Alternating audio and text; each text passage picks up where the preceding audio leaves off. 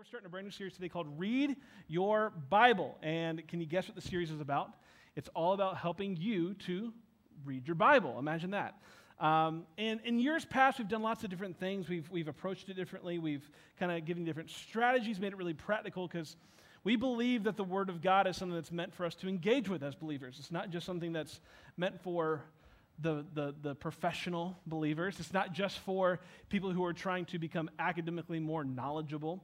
It's for you. It's for me. It's for the purpose of building us up to make us more like Jesus. And so this go around, we're taking a look at um, uh, uh, First and Second Peter.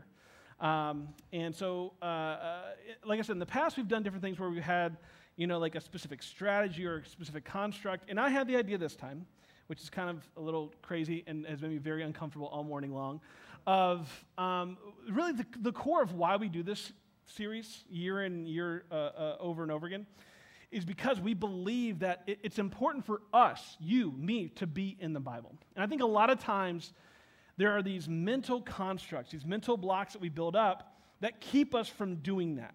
Okay, for some of us, it might be, well, I don't know enough about, about the Bible to really read it on my own. Or maybe I connected with someone in between services who talked about her dad, who he grew up in the church, but it was always the professionals who did the Bible reading for us, and then they told me what was in the Bible. You, you get that? Like, has anyone felt that way or known people like that before? Whatever it is, I want to help you to start to see that it doesn't require a degree, it doesn't require any kind of special interpretation or knowledge or anything like that. The Bible is meant for us to, to use as a tool to become more and more like Jesus. So I thought it would be fun and slightly crazy. I don't have notes this morning, I don't have bottom lines for you, I don't have an outline I'm going to be following. What we're going to do together, if it's okay with you guys, if you say no, I'm still going to do it. Um, we're going to go through. Uh, to this morning, I'm studying 1 Peter chapters 1 and chapters 2. And I want to go through the whole section together with you guys as if I were doing it on my own at my you know, dining room table tomorrow morning. Because um, I think sometimes it's just helpful for us to see how other people might think through the Bible. Um, and I'm just going to really go stream of consciousness as I hit certain things, bring it up, kind of talk through it. Maybe I'm going to preach a little bit as I hit certain points here and there. But really, the point is, I want you to see that this is not something just for a select few who understand the Bible. I want you to, to walk, my hope and my prayer for this morning is that you walk away seeing this is something that's attainable. The Bible is relatable not just to these people long ago who it was written to, but for you today. And you don't have to have some kind of special skill or talent to be able to discern it for your own life because we have someone called the Holy Spirit who's there to help us understand and, and, and take things away. Whether it's even like you're reading for, not like you're reading to, to increase your knowledge, maybe you're reading to find that nugget. Yo, is anybody like a nugget person like to find like, what's the one thing? They circle it and kind of do that thing. That's okay. The point is for us to spend time in our Bibles together. That sound good? Okay. This could be awesome. This could be terrible. Who knows? Let's jump in. Yeah? Okay. So, as you'll see on the screen behind me, I'll zoom in a little bit so we can kind of walk through it together. Where are we at? Oh, come on. There we go. Okay, cool. So, so again, we're starting in First Peter. And who, when, when I'm reading a book of the Bible, I start with who. You know, who wrote this? Like, who is this person? And Peter, or Simon Peter, is one of the disciples, right? He's one of the guys who was with Jesus, one of the 12. And he was kind of known as like, uh, uh, uh, he was pushed forward a lot of times. It's not like necessarily like there was a leader of the 12, but he was a guy who often spoke for them, who was, he's, he had a very big personality, he had a very, um, uh, he was very rash sometimes. He was very emotional and, and, reacted very big. Like he cut a dude's ear off. That's bananas. Um, but like this is a real person who had. Uh, what I take away from that is his personality is he's not going to sugarcoat things for us. He's going to be very direct, and he's writing this letter to other believers. So this is a real guy who is writing a real letter to real people. Y'all with me? So these are people that he's writing to, and he's writing to them for very specific reasons. And, and as we read through, I want to start to pick out some of the themes and ideas that he might be trying to communicate to them. I think that's still applied to you and me today. So that's what we're talking about in this. And, and let's get started in, in chapter 1, over in verse 1. So, verse 1 says this This is a letter from Peter, an apostle of Jesus Christ and I am writing to God's chosen people who are living as foreigners in the provinces of Pontus, Galatia, Cappadocia, Asia, and Bithynia. I always say that wrong. I can't. I, I listen to the pronunciation like 40 times. I'm still going to get it wrong. But I think the more important thing in this in this section that we just saw is you're going to hear this phrase, "God's chosen people," a bunch, and this idea of foreigners a bunch. Okay, And with that, I think what he's trying to really nail down to these people is that this is not your forever home. You see that? He's trying to get these people to realize that, yes, you're in the here and now. And I don't know if you're like this. I know I'm like this. When you're in the middle of stuff, good and bad, it's hard to get your head around anything else other than, than what I'm here in, right? This is my forever. This is my, what he's trying to do is he's trying to expand their perspective. Instead of it being the right now and here and, and just these things, good or bad, he's trying to get them to think beyond. There's an eternal perspective here that we're just foreigners here, um, whether you are truly a foreigner, like an immigrant or someone like that, like many of these people were. But also, we're, we're immigrants, we're foreigners in this land, in this world, because if we are God's chosen people, if we're His, the kingdom of God, or if we are the people of God, then we're meant for the kingdom of God beyond this. So in verse 2, God the Father knew you and chose you long ago, and His Spirit made you holy. I want you to remember that word. That's a word we're going to come back to quite a bit today, because um, I think that's one of the big hammers that He's bringing um, in this chapter specifically. And as a result of God choosing us, you have obeyed him and been cleansed by the blood of Jesus Christ. And may God give you more and more grace and peace. All praise to God the Father, our Lord Jesus Christ. It is by his great mercy that we have been born again because God raised Jesus Christ from the dead. Now, stop there for a second. What, a lot of times with these letters, the first couple lines are very like, I don't want to say performative, but they're very like uh, uh, polished, professional. What's the word I'm looking for? Um, they're very like, uh, uh, it's like a preamble to what he's about to say. You know what I'm saying? Like he's, it's like the dear so and so, hope you're doing well. You might hope they're doing well, but you're not really sure. You know, this is like that version of that. But even in this piece, I mean, if you look at it, Peter's really laying out the gospel. That's what he's doing here. He's, he's saying, as a result of God being holy and Him choosing you and Him sending the Spirit to you, as a result of that, you have obeyed Him and you've been cleansed of your sin.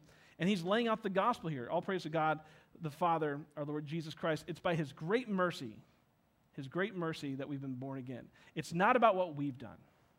It's not about how hard we tried. It's not about how good we were, how nice we were. It's because of his great mercy. He saw us exactly as we are, who we are, and because of that, he's given us salvation, the opportunity, the ability to be born again. And it's because God raised Jesus Christ from the dead. He continues on. Now we live with a great expectation and we have a priceless inheritance. Again, he's going back to this idea of it's not about the here and now, it's about what's ahead of us. It's about what God has prepared for us. He says, an inheritance that, is kept in heaven for you, pure and undefiled, beyond a reach of, or beyond the reach of change and decay. So it's not about the things that are of this world that you may value, the money, the position, the power, those, those kinds of things. Peter's really pushing this perspective, this change of perspective of the here and now to the eternal. And that's going to be really important to where he's going later in this chapter when he talks about suffering. So keep that in mind. Verse 5, he says, And through your faith, God is protecting you by his power until you receive this salvation, which is ready to be revealed on the last day for all to see. He continues in verse 6. So be truly glad. There is wonderful joy ahead, even though you must endure trials for a little while even though you must. Doesn't seem like an option. I feel like this is part of just the life of being a Christian. And, and, we see this time and time again. Paul talks a lot about this. Peter's talking about this here. Others talk about it throughout Scripture that this expectation of suffering, it's not about maybe you're going to have some things happen to you. It's when this happens. It's not an if, it's a when. Do you see that? There's a difference. And he even uses interesting language here. He's talking about enduring many trials. It's not about you experience this thing. It's not just that this thing is happening to you. And I believe today we have a really big epidemic of this victim mentality. And I'm including myself in this, where things happen to you, right? Why is this happening to me? And especially when you're in the thing that stinks, when you're in the thing that's really hard to deal with, it's very easy to slip into that mindset. You're focused here instead of the bigger picture of the, the inheritance beyond, the joy that's ahead. Do you see what he's saying here? He, we have a really hard time getting outside of that focus and getting to this focus because we're meant to endure the many trials for a little while. He goes on to say this in verse 7. He said, These trials will show that your faith is genuine. Genuine. I don't know about you, uh, I, I thought about this last service when I was talking through this, this piece right here. Is that if someone's trying to sell you something, like maybe a salesperson, I have nothing against salespeople, but when someone's trying to sell you something and they don't really believe in what they're trying to sell you, when they experience that hardship or that difficult question or that challenge, it can kind of fall apart and you see it really clearly. You with me? So I don't think this is about like measuring what your faith is like and what your faith is like, and I'm judging your faith. This is meant to be an internal thing of the trials that we go through in life. Part of what it's meant to do for us is to reveal the genuineness of our faith. What areas do we trust God with? What areas do we not trust God with?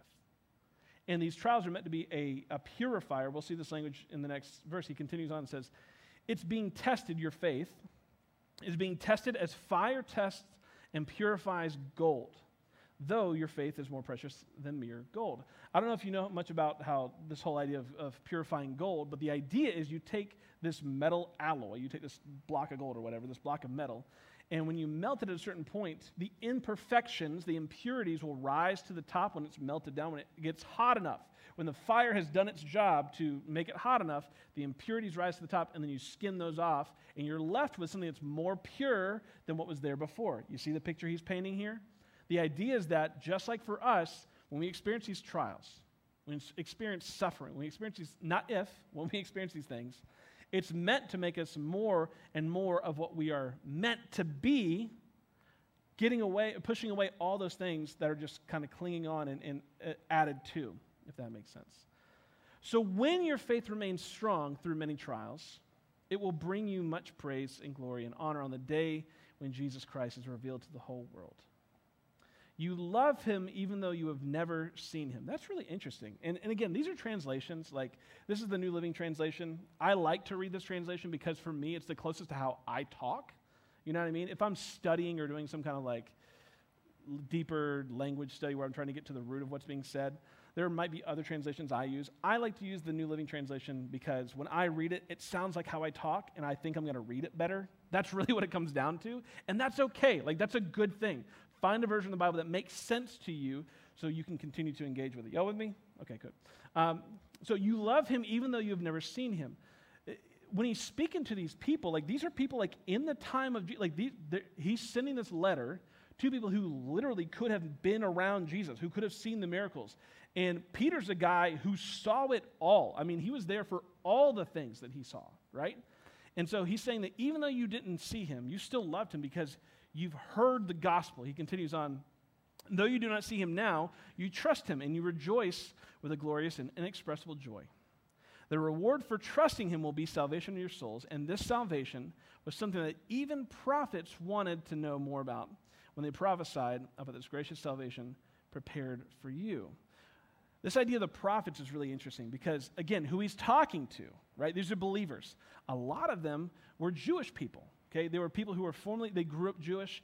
And I don't know how much you know about this, but um, uh, people who are Jewish, it's not just a thing you believe. It can be, it's, you can be religiously Jewish. You can be ethnically Jewish. You can be culturally Jewish. You can be one or many of those different things. But a lot of these people were familiar with these texts. So when he says the prophets, when he's referring to them, and in a minute you're going to see he's referring back to scriptures.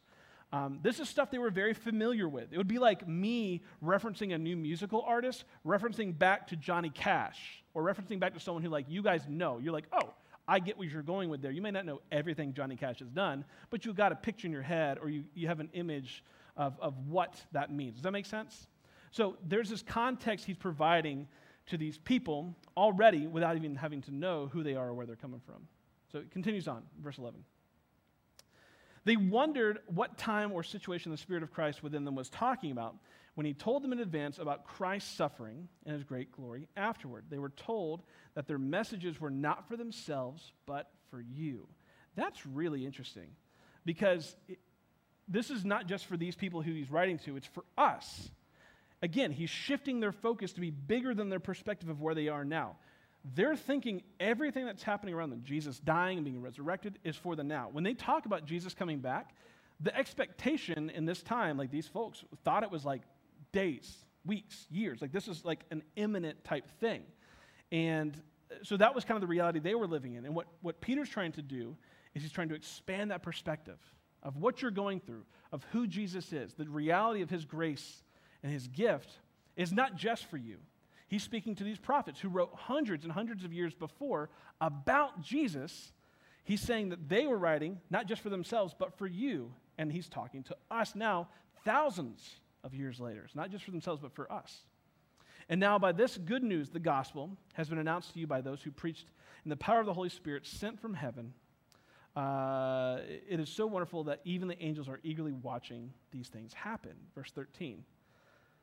So prepare your mind for action and exercise self control. Put that on your bathroom mirror or something, man. That's some good stuff right there. I got to stop for a second. Um, when I see stuff like this, it reminds me that, yes, there is a completely, uh, uh, I don't say passive, but it's a receiving when it comes to the gospel. Does that make sense? We don't try for the gospel and then it's given to us. We don't be good enough for the gospel and then it's given to us. We don't uh, try to attain all these things and then the gospel is given to us. We are in yet of our sin. In yet, or, or, or in, in, even in spite of who we are, we are still provided freedom and life. That is the gospel. However, our response to that, our response to the receiving of that gift, is always active. Like there's these words prepare, that's an action word. Exercise, that's an action word. Like prepare your minds for action. That could be reading your Bible, that could be praying, that could be discipling yourself. Like these are things that we're doing, right, in response to what has happened in our lives. You see that? It's not the other way around. We do these things so that we can get that salvation. That's not how it works. How it works is we receive that salvation, we receive that free gift of grace. And because of that, we are changed people. And so we prepare our minds for action. We exercise self control. What an excellent word to use there. Because I don't know how you are, but like we, okay, so we have three kids under the age of eight, and we just got a puppy. Boom, what are we doing? So, this idea of self control is very difficult for me in general, and now it's like way harder because of the situation we're in. Again, my perspective is here. You see that? Because we got the puppy waking up, we got the baby waking up, we got to feed this one, we got to keep. I can only have one thing peeing inside my house at one time, right? So we've got all these things happening. The, the idea of myself being able to have self control and not lose it, right? I, I empathize a lot with Peter because I have a temper at those times, right? That's just a part of my personality. To exercise self control is a thing I have to think about. Anybody else with me? It's not a thing that you're saved, you're good now. You're loving, you're kind, you're peaceful. Like, these are fruits of the Spirit working within us, yes. But there's a part of us where we're involved with this. We're exercising that self control. I think it's really important for us to see that. And I think it's helpful that Peter's pointed that out to us. He's not making us feel bad about that because what if the expectation was you were saved, you received this gift, and now you're all perfect people? I don't see that in the Bible. Do you see that in the Bible when you read it? That's not the expectation I see. In fact, I see it the other way. You'll see in just a minute. He's saying, I know you're going to screw up. I know you're going to go back to the things you used to do, but you didn't know any better. You didn't know anything. You didn't know any better then. So, what you're going to do now is make better decisions. You're going to exercise self control. You're going to prepare your mind for action. Oh, and by the way, you have the Holy Spirit to help you do this. So, prepare your minds for action and exercise self control. Put all your hope in the gracious salvation that will come to you when Jesus Christ is received or revealed to the world. So you must live as God's obedient children. Don't slip back to the old ways of, of, uh, of living to satisfy your own desires. Don't slip back to satisfy your own desires. Man, that is so helpful because if we don't recognize that, if we try to pretend that there is this false reality of you receive salvation, you have this moment where you're a different person. Like the, the Bible talks about, there's a transformation, there's a moment, there's a death to life that happens. So that does happen. What doesn't happen is sanctification. Sanctification is a big word that means to be more and more like Jesus. That's a lifelong process. In fact, the people who I've met who get that the most are, are older in their years and they're still like, yeah, I got a long way to go. Because they've shifted their perspective from this to this. They see it in the context of the kingdom of God. So Peter's reminding us don't slip back into your old ways of living to satisfy your own desires. You didn't know any better then. These next two verses are super impactful to me. He says, But now you must be holy in everything you do, just as God, who chose you, is holy. For the scriptures say, You must be holy as I am holy. This for me, I read that, I, I feel like the first time I really connected with this passage was when I was in college. And that's the time where you think about getting bad tattoos. You with me, right? And I really wanted to get a tattoo around this, and I had some friends talk me out of it. I'm really glad they did because it was a really bad, ugly tattoo. But the idea, I really, really resonated with that idea of be holy because I am holy. However, at the time, I don't know how you are, at the time, I had this connotation with the word holy with perfect. Do you see that? I thought that's what it was trying to communicate. And there are parts of, like, an attribute of God is that he is perfect, but he is also holy. The word holy means to be set apart. It means if I have a basket of apples and I want this apple to be holy, to be set apart, I take it and move it over here. It's different than these. It's set apart from these. I'm going to treat it differently than these because it's set apart. It doesn't mean to ascribe better thanness. That's a word I just made up. There's lots of dashes in there. It's not a better thanness, but it's a holy, it's a set apartness. So, this holy that we're called to be as God is holy is not a, a unattainable threshold of perfection. That's not the gospel. That's not what I read when I read the Bible. It's not do all these things and then you're holy. It's the act of being holy is setting yourself apart from the things you used to be. It's actively putting to death the things you don't want to be, the life you don't want to live. You want to be holy. Why? Because God is holy. And yes, He is perfect. But the standard here is not perfection. The standard here is to follow Christ and to be holy as He is holy. Holy is not perfection, holy is to be set apart. Continues on in, in verse 17. And remember that the Heavenly Father to whom you pray has no favorites. He will judge or reward you accordingly to what you do. So you must live in reverent fear of Him during your time here as a temporary residence. Again, He's reminding you get out of this, see the whole perspective. This is a moment this is a fleeting breath. It's here and it's gone. The idea of when we, when we accept the free gift of grace, it's life and life eternal. But this idea of reverent fear, I had, a, a, again, in college, I had this time where I really went through, I was trying to figure out what does it look like to fear God? Like, how do you fear God in your daily life? I still don't really know. Like, I don't have a good handle on this. It's something that continues to puzzle me. So, for you, uh, what I want to encourage you to is when you have these ideas that pop out at you, I'm just using this as an example. Don't think, and again, I didn't say this at the beginning. Don't take what I'm doing here as prescriptive. I'm not saying this is how you study the Bible. I'm saying this is how I study the Bible. So this is a little glimpse of my mind. So I'm sorry. But when you have these topics, when you have these ideas that continue to pop up to you, like this idea of reverent fear, fearing the Lord, would continue to pop, like get my attention as I'm reading, like write those things down. Like I think sometimes you just got to chew on an idea for it to continue to make sense to you. Anybody with me on that?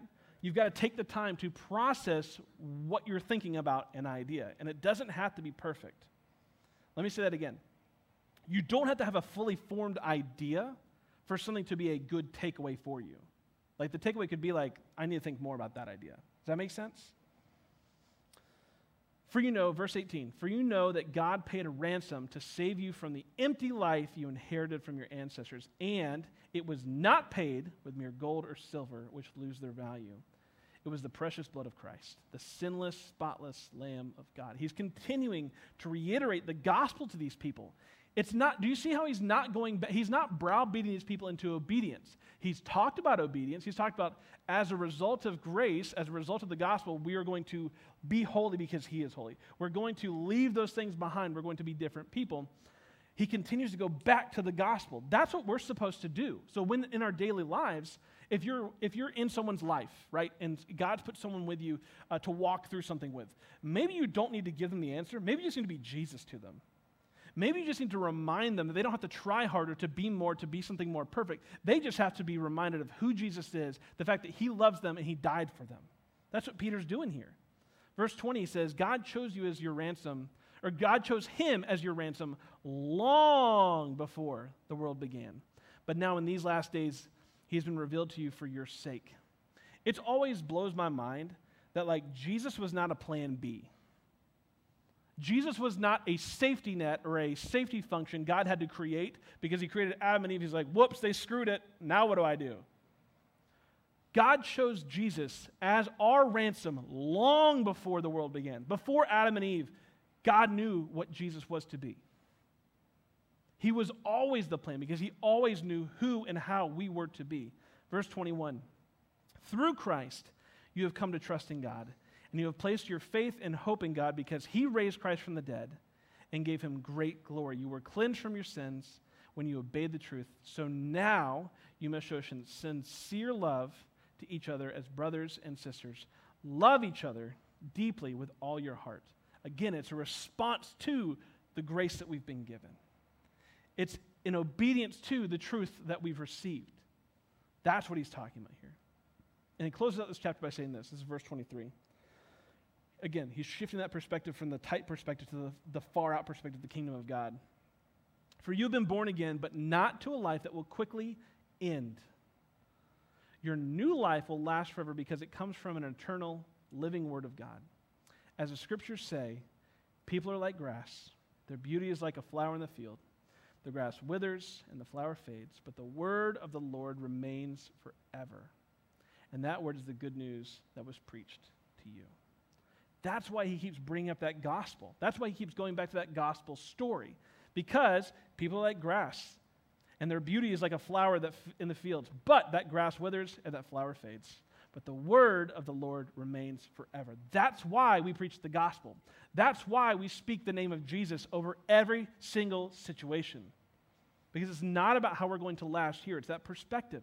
We have to get out of that, that uh, uh, mortal perspective of how the here and now. It's so tempting to stay here, but we've got to expand that perspective to God's perspective of the entire uh, entirety of eternity. So, what are the big takeaways for me?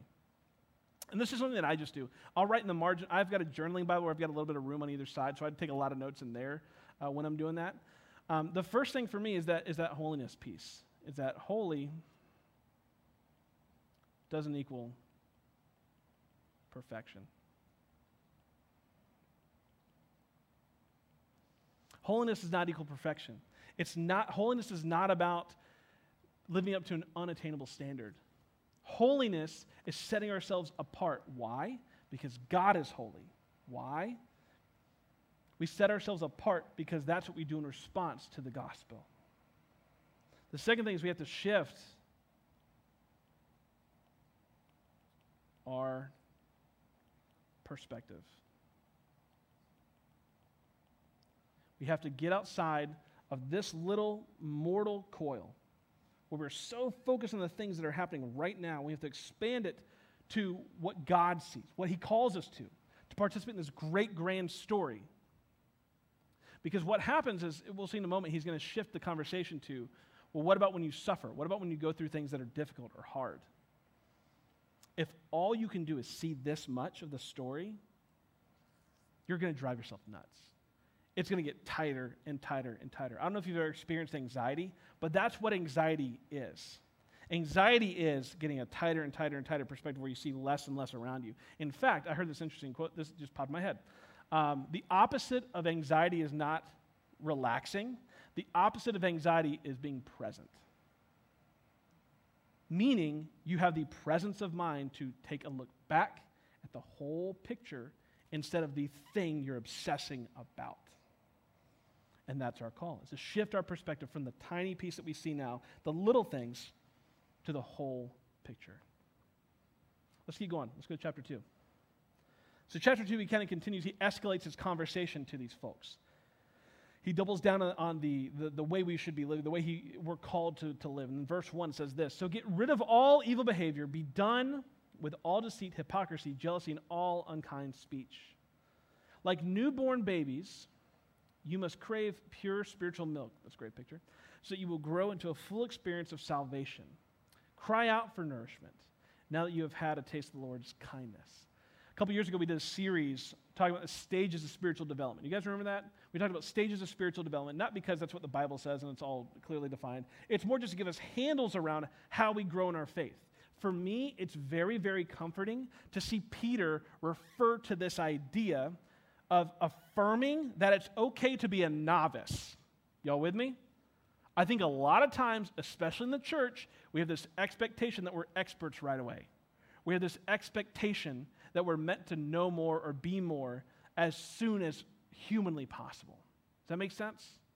In this, Peter's giving us permission to be a novice, to learn and to grow and to crave that spiritual milk, to cry out for it, to ask for help around those who are around, or for, from those who are around you. So it's a normal thing to grow in your faith over time. Verse 4, he continues on. It says, You are coming to Christ, who is the living cornerstone of God's temple. He was rejected by people, but he was chosen by God for great honor. And you, you and I, are the living stones, or are living stones that God is building into a spiritual temple. I love that idea. Because what God's doing is He wants to include people. He doesn't have to include us, He chooses to. He chooses to include us in what He's trying to accomplish here on earth. And what's more, you are His holy priests. Some of you don't believe that. Some of you don't think that's true. Some of you think that's better left for those who are the professional Christians, the ones who work on church or on staff at a church or who are off preaching somewhere. And that's just crap, man. Like you are a holy priest of God. And what qualifies you is the Holy Spirit. What qualifies you is receiving salvation, the free gift of grace. You don't have to be polished. You don't have to be a good speaker. In fact, like if you look, we talked a couple weeks back, uh, we did a series where we talked about the story of Moses and the story of Exodus. Moses was terrible at talking, and watch how God used him. He was terrible at communicating with people, relating with people, even. And look at what God did with him. We're meant to be holy priests. We're meant to be active in that process. So the people God puts in your life, He's not necessarily putting them in your life to divert them to other people where you're like, oh, you need to talk to so and so. You need to talk to so and so. Maybe you just need to be with someone. You don't need to have the right word for them necessarily. Maybe you just need to be around them. Maybe you just need time with them. Maybe God's putting them in your life for that very reason. What's more, you are his holy priest. Through the meditation of Jesus Christ, you offer spiritual sacrifices that please God. As the scriptures say, again, he's referring more to some Old Testament scripture again. I'm placing a cornerstone in Jerusalem, given for great honor, and anyone who trusts in him will never be disgraced. Yes, you who trust him recognize the honor God has, that has given him. But for those who reject him, the stone that the builders rejected has now become the cornerstone. This is references in, in Isaiah and in Psalm. There's one more over here in, Psalm, in Isaiah as well. And he, Jesus, is the stone that makes people stumble, the rock that makes them fall. And they stumble because they do not obey God's word, and so they meet the fate that was planned for them. Essentially, they're, they're seeing the cornerstone as something other than what he's meant to be. He's meant to be the guiding rock, he's meant to be the foundation, and people instead are trying to kick it along and out of the way, and they're tripping and falling over it because they're, instead of choosing obedience. Instead of choosing to follow him, they're, they're experiencing that in their life. Verse 9 says, But you are not like that, for you are a chosen people. You are royal priests, a holy nation, God's very own possession. This is an important idea in the New Testament. Of before, before Jesus came, it was very much a guarded group of people. Those were the important believers. Those were, those were the priests. Those were the people who had access to God. We go through them to get to God. Do you see that? That's the old way of doing it. And instead, when Jesus came, he said, No, no, no, no, no. You have direct access to God through me. And that's our reality. We're meant to be a chosen people. We're meant to be royal priests, a holy nation, God's very own possession. And as a result, you can show others the goodness of God, for He called you out of darkness into wonderful light. That is what qualifies you. What qualifies you is not that you're smart enough, not that you're good enough, that you went to school. It's for uh, you were called out of darkness. You've gone there before. That's what qualifies us to help others find the same love, the same light, the same forgiveness.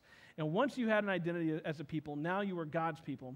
Once you received no mercy, now you receive God's mercy, giving context to who we are as the, the body of Christ. Verse 11 says, Dear friends, I want to warn you as temporary residents and foreigners, again, get that perspective out, to keep away from worldly desires that wage war against your very own souls. Be careful uh, to live properly among your unbelieving neighbors, that even if they accuse you of doing wrong, they will see your honorable behavior and they will give honor to God when He judges the world. There's a couple things here that I think are interesting. This idea of waging war. Like, there are things in this, uh, and I hope you see this. I hope we all are able to see this. Like, there's things in our lives that are not just trying to distract us away from things we know we should be doing or we ought to do or whatever. Like, there's things in your life that are waging war against the life that is meant for you. And you're not seeing that. You're allowing it to just completely bulldoze you in that area. And what God wants to do is provide freedom and life in those areas because of Jesus Christ. And what he's saying here is our call is to resist those things, to flee from those things, to push those things away so we might have honorable behavior, so that we might honor God. So even those who don't believe, who don't agree with us, might see how we choose to treat people, might see how we choose to interact in situations, might see how we choose to deal with others, and they give honor to God because of our actions. They see God through how we treat people.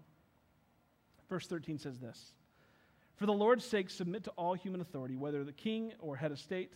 This is a really interesting idea. So you're telling me, Bible, that I just need to listen to insert politician here that I don't like, and I should just be okay with that? This has more to do with reverence and honor for God than it has to do with an individual. And I think there's a lot of things in here. This is there's an, another section coming in a moment where there's there's question marks we draw. Actually, I'm going to skip down to save some time. He says in verse 16, verse 16, he's talking about, for you are free, yet you are God's slaves, so you don't use your freedom as an excuse to do evil. He's, he's giving this picture of slavery, of us uh, uh, um, uh, being slaves to God, but we don't use our freedom that we're provided to do whatever we want to do. It's not a get out of jail free card. It's meant for us to, to give action, to, to change, to be more of who we're called to be. And he continues on respect everyone in the love of the family of, of believers. Fear God, again, that idea, fear God comes up again, and respect the king. That's a very different piece. Verse 18 You who are slaves must submit to your masters with all respect do what they tell you, not only if they are kind and reasonable, but even if they are cruel. This is the part that I was talking about. This section is something I would circle, and I'd put this. I don't know. I don't. Like, is this, is this like endorsing slavery in the Bible? Or is he speaking to a specific context of people who that was the reality and he's trying to give some insight to them there? I don't know. I need to study this more. And this is okay. Like, this is a good thing to do when we're reading our Bibles. When we encounter something we don't know or don't understand or have a hard time with, of like, man, God, I don't, this idea right here, I don't know if I, like, help me out here, God. Like, this is an okay thing to put here because this is not meant to be a one and done. This is not meant to be a thing we come to one time in our lifetime and kind of move on from it.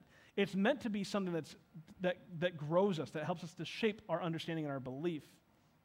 And if we're not struggling with it, if we're not wrestling with it, then I think we're doing ourselves a great disservice. So, having these things that we need to come back to, to think more about, to talk to people about, is super important, I believe.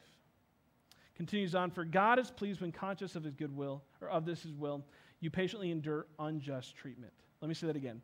For God is pleased when conscious of his will. Oh, let me come back here. Oh, don't do that. When conscious of his will, all right, I'm done. I'm done doing this. Um, when conscious of his will, you patiently endure the treatment uh, uh, unjust treatment. Of course, you get no credit for being patient if you are being beaten for doing wrong. But if you suffer for doing good and endure it patiently, God is pleased with you. He's speaking again to the idea of suffering. He's speaking again to the, you're in the moment where it's very difficult, where it's hard. It could be suffering at work, with your family, it could be whatever. But you're enduring that suffering. And our call is not to necessarily fight that suffering, our call is not necessarily to overcome that suffering. Our call is to endure it patiently. That sucks. That is hard. Because I want to win. Do you want to win? I think we like to win. We like to overcome in situations. The reality is that Jesus has won. He's already overcome, He's already delivered victory for us. But sometimes, part of what we do is we endure suffering so we might become more and more like him. And as a result, God sees that and he's pleased with how we choose to respond to that suffering. Because ultimately, that suffering is how we become more like Jesus. Verse 21 starts to close out like this For God called you to do good, even if it means suffering. That's brutal, dude. That's brutal because it's, again, it's not a if, it's a when. Like, this is a, he's calling you to do good, even if it means suffering. Because for you, it might, you might be comfortable like going somewhere to serve people. It might be like you might be comfortable serving people locally by volunteering or by helping the homeless or whatever it might be. Like, no, that's how I'm doing good. What if God's called you to do good just by enduring suffering for a moment, for a season? Maybe it's something with your family. Maybe it's something with your kids. Maybe it's something with your work. And the way that you honor God in that situation is you endure it patiently. The way you do good is sometimes endure that suffering, just as Christ suffered for you. He is your example, and you must follow in his steps. I love this. Jesus never sinned. He never deceived anyone. He did not retaliate when he was insulted, nor threaten revenge when he, was suffer- when he suffered. He left his case in the hands of God, who always judged fairly. He personally carried our sins in his, in his body on the cross so that we can be dead to sin and live for what is right. It's our privilege to walk in his steps. That as he endured, we will endure. And again, it's not because of how good we are, how hard or how, how, how good we are at enduring that suffering. The Holy Spirit's meant to be there with us as our comforter to help us do that. And by his wounds, we are healed. Once you were like sheep who wandered away, but now you have turned uh, to your shepherd, the guardian of your soul. If I were to pull like one thing out of this that's really standing, standing out to me this time, especially in, in this round of going through it, it's that idea of suffering.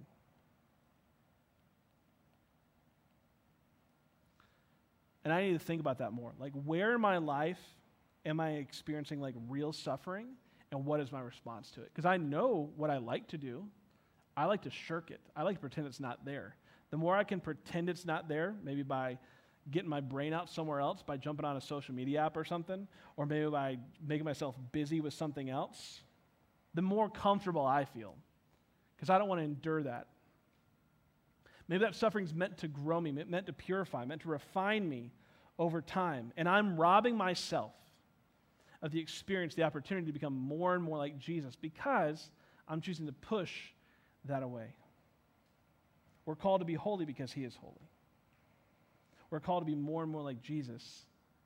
And we have the gift of the Holy Spirit to do so. And we're called to expand that perspective.